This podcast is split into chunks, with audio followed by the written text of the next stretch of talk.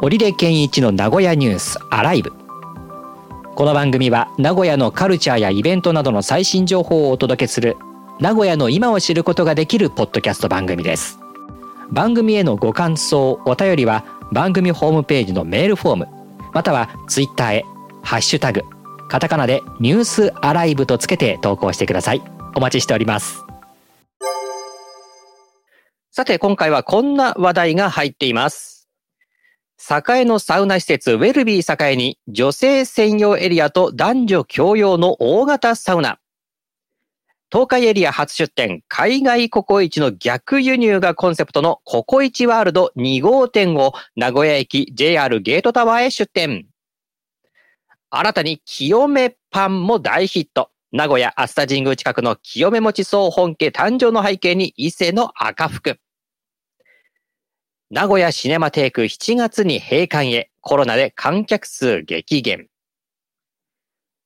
ドンキ新業態名古屋駅の近鉄パッセに出店、Z 世代に的。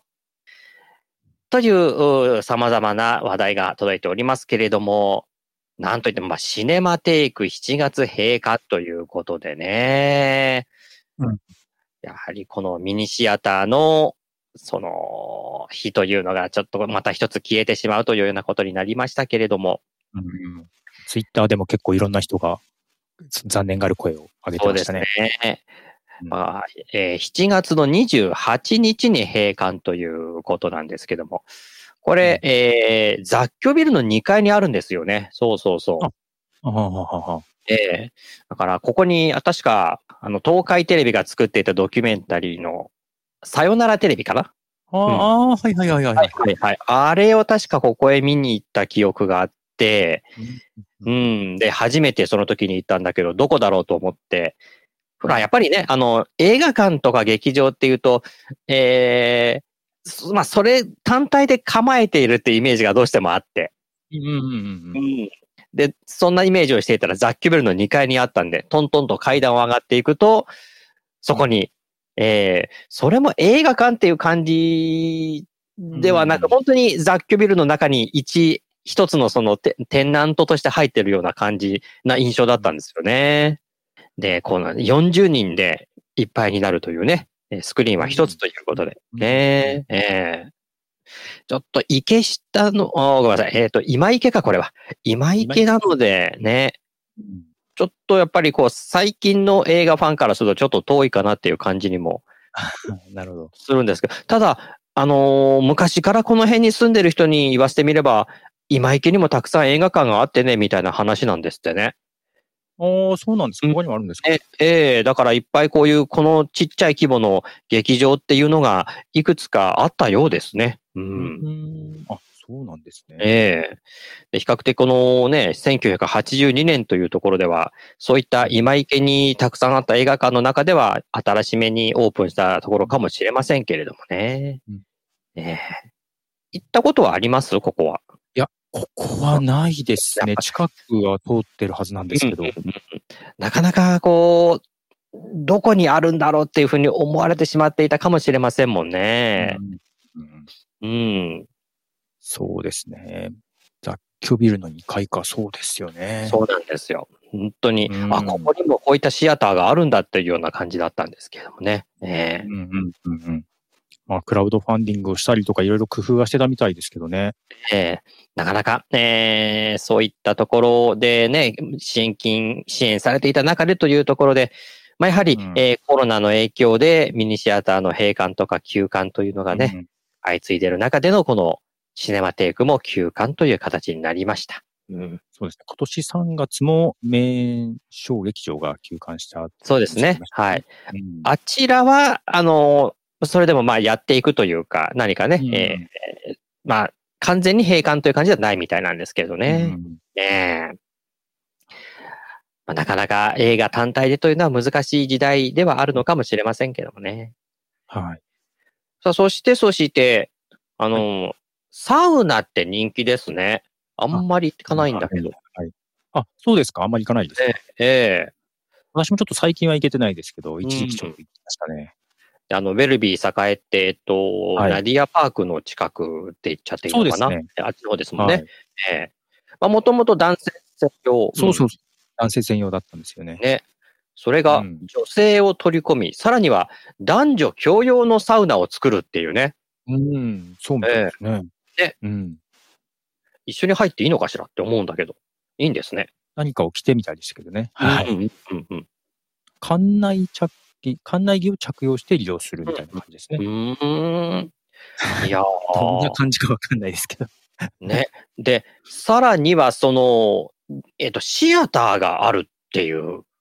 みたいですね。はい。はい。さっきのシアターつながりにも、図らずにもなってしまいましたけども、はい。サウナシアター。劇場なんですよね。だから出し物が行われるっていうことなんですよね。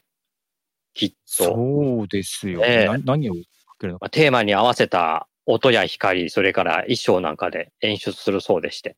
ええはいあやっぱりでもそういったショーがあるときっていうのは蒸気が逃げるために入退室は不可なんだそうですね。うんうんうんうんえうん。まあそうですね。えーだからもう一回始まっちゃったらずっとそこに、まあ15分から30分くらいなようなんですけれども。うん。ねいやー今サ、サウナって人気だからいろんなまた形態がね生まれてて、すごいことになってるな。で、ここはそうですね、栄と名古屋駅と今池にあって、あとうん福岡にもあるのかな？で福岡？はい、はあるんですよ。で、名古屋の、名古屋駅のとこだけ、なんか日によって女性専用があったんですよ。へえ。週に1回だけなんですけどね。で、それが意外と人気みたいで、はあ。それを境にも取り込んでみたいな感じみたいですけどね。そっか、まあ女性もサウナに入りたいっていうと逆に少なかったのか。どこにあるんだろうみたいな。まあ男性に比べたら少ない選択肢がちょっと少なかったかもしれないですね。なんかでもかつてはレディースサウナっていうような CM もあちょっと見あかけたような気はするけども、それはでも言葉だけそこで紹介されてて、その CM の大半はもうね、あの、おじさんというかお父さんというか、もう男性がもうサウナの中に入って、男のサウナみたいなね、そういうイメージだったんですけど。まあけどね、今若い子も結構いまねすからね。はい。聞いたところには、あの、熱波師みたいな職業もあるらしくて、はいはいはい。サウナ入ってる人に向かって、この熱波を送る、こうタオルで仰ぐことによって、いはいあの、その空気とか風を送るらしいですね。このウェルビー境もいますね。うーん。うん。いない、いるとこといないとこあるんですけどね。うんうん。あそう、そういう感じなんだ。うん。整うなんて言いますけども、ねうん、整う境地まで行ったことないので。あ、そうですか。ええあの、うちの息子が高校に入学したんですけども、はいはい。入学翌日に友達とサウナに行きやがって。え すごい、もういきなり裸の付き合いっていうか、もう、そうなんですよ。すごいへな。今時はそうなのと思いながら。ね、もうレ、レジャーなんだな。まあ、むかつてはそれがなんか、あの、銭湯行こうぜみたいなノリだったのかもしれませんけどね。そうですね。まあそういうあるいはね、スーパー銭湯行こうぜみたいな。サウナ。やっぱりでもサウナってそういう、結構こう、年のいったっていうかね、あの、そイメージがどうしても拭えないので、全然今そういうサウナの業界って違うんでしょうね。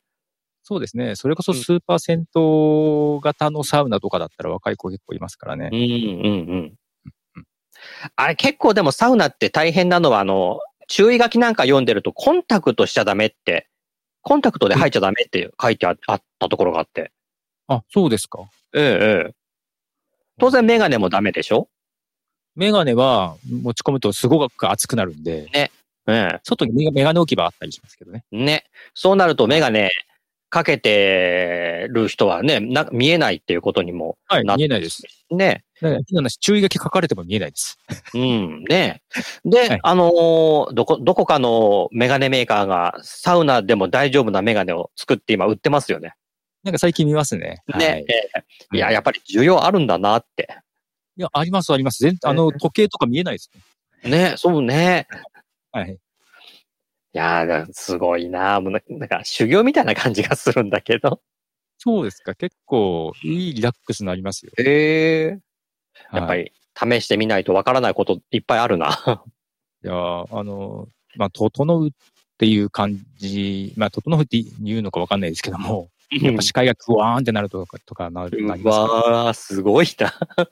はい。まあちょっと機会があったら行ってみようか。まあはいだからコンコンタクトダメって書かれてるところがあったんで、じゃあ入れないじゃんっていう感じで思ってたんだけど、まあメガネかけて入ってみようかな。私も裸眼で入ってますよ。うん。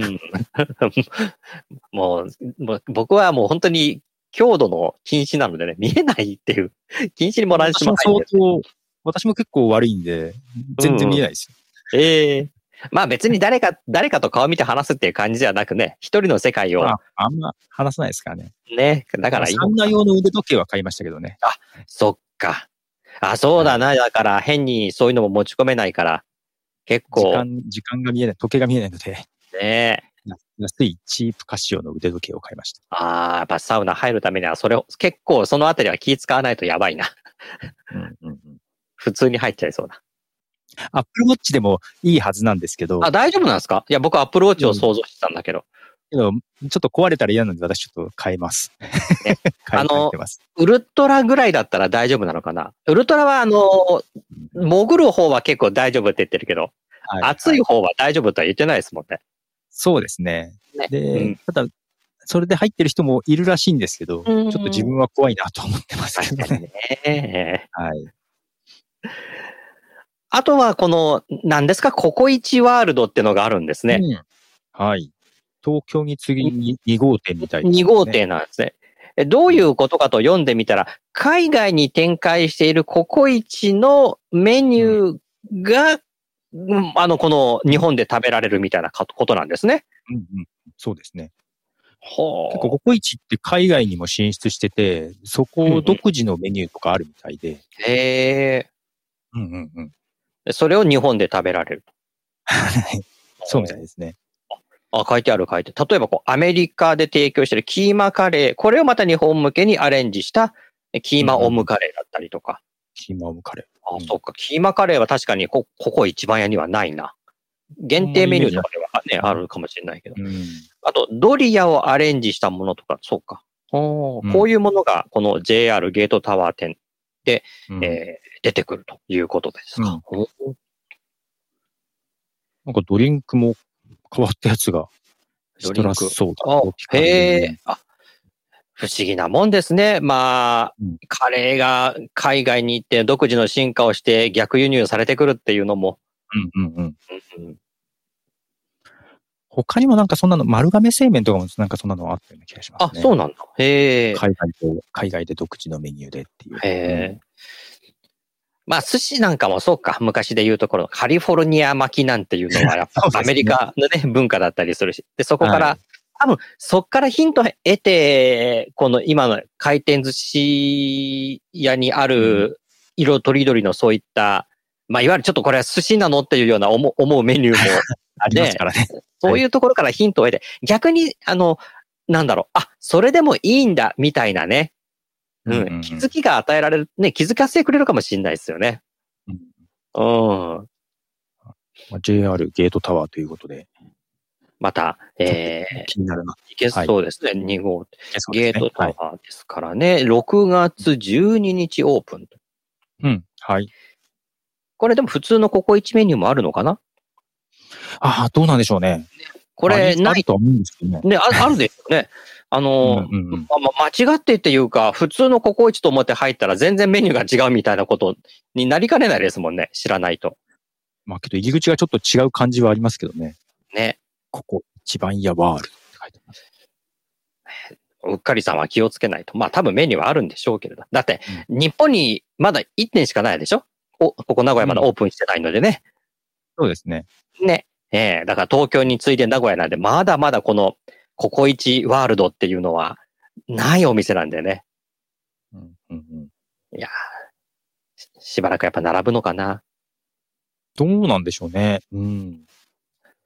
あ、でも、昨日、あの、名古屋駅の地下街歩いてたら、丸亀製、ランチ時だったんですけど、丸亀製麺とか、あのう、んエクセルシオールとか、えっ、と、スターバックスとか、ああいうところお店は、あの、人いたんですけど、ココイチは、おお昼時、土曜のお昼時にっていうことを考えたらちょっと少ないかなって印象だったんですよね。あ、そうですか。ええおー勝手な思い込みかもしれないけど、今ココイチも高いじゃないですか。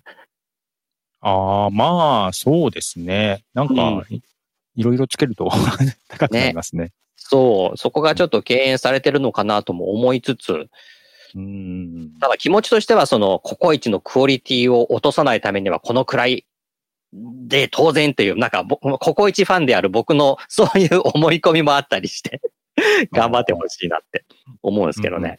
うん。そうですね。限定メニューとかでも結構高いやつありますもんね。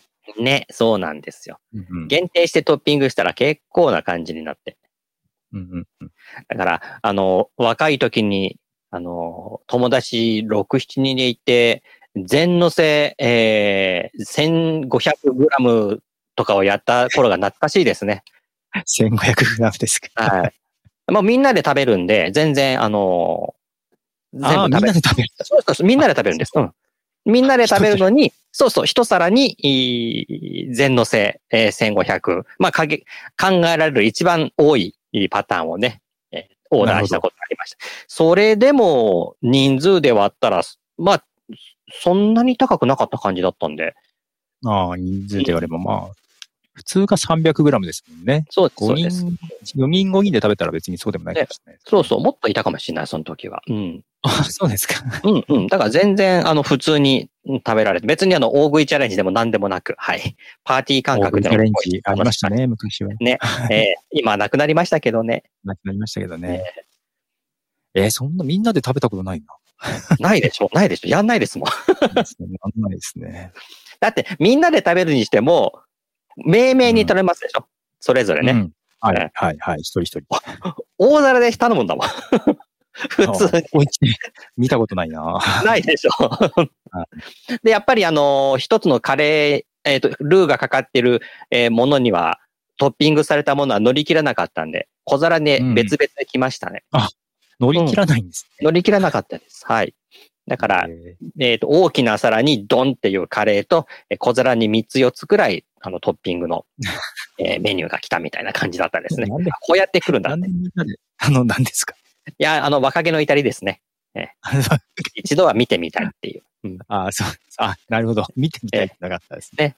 やっぱり、あの、大食いはできないけれども、みんなで食べるっていうことだったら、これくらいのドーンっていうのがね、見たいじゃないですか。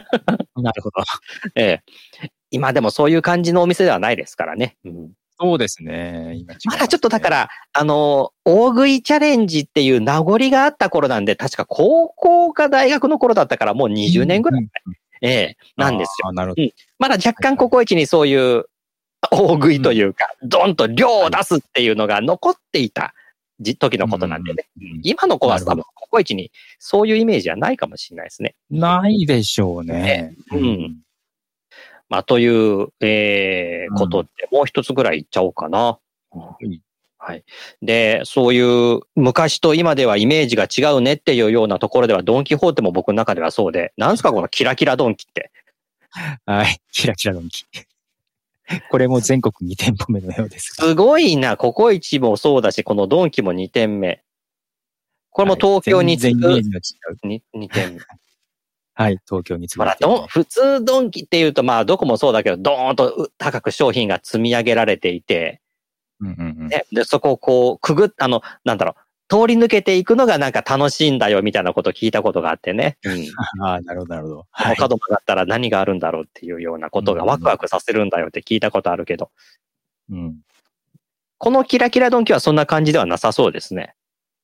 そうですね。なんか、ね100均とか、100均っていうか、ビレッジヴァンガード的な感じが ちょっとありますけど。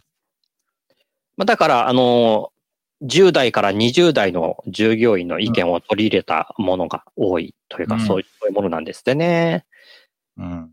えーで、また、並んでるものもコスメとかキャンディーとかラムネとかっていうような、うん。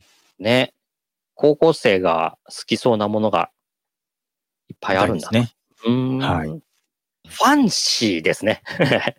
ファンシーも、ドンキのあのキャラクターもファンシーな感じになってますからね。ね。だから、あの、ポップな色合いっていう感じって言っていいのかな。えーパステル調のね。うん。うんで、これが、近鉄パッセの中にできるということです。うんうんうんはい。名はい。古屋駅のね。うん。近鉄パッセ自体に、や、やっぱり近鉄パッセも結構おしゃれ女子のイメージが僕の中にはあるので、そうですね。そんなお店が結構ありますよね、あん中は。ね。ええだからそうんの近鉄パッセのそのイメージともぴったりなのかなという感じもしますが。うんうんうん。ただこういうお店ってやっぱりこのデパートの中入っちゃうから、そ外からわかんないんですよね。ああ、そうですね。わからないですね。あのあたりはだから無印もあるし、ロフトもあるし、まあ、今回このキラキラドンキもあったりして、そういうお店あるんですよね、名駅周りで。うんただ全部がその、デパートの一角っていうか、デパートのワンフロアだったりするから、うん。気づかない人は本当気づかないなと思うんですよね。うんうんううんん。まあそうですね。知らないと気づかないかもしれないですね、ここは。ねでもまあ、ファンはそういうところも調べてきたりするから、まあ今はね、検索とかしてくるから大丈夫なのかなっていうことなのかな。うん。はい。えー、ということで、そんな6月2日にキラキラドンキ近鉄パッセ、行くことは多分、えー、48の男はないと思いますが、はい。え場違いになりそうなので、立ち寄らない、立ち寄らないようにしなくても別にいいけども、まあ何かで通った時にはこんな感じかって、まあ中には入りませんが、遠くから眺めようかなと。はい。はい。はい。ということで今日も様々な話題をお届けしました。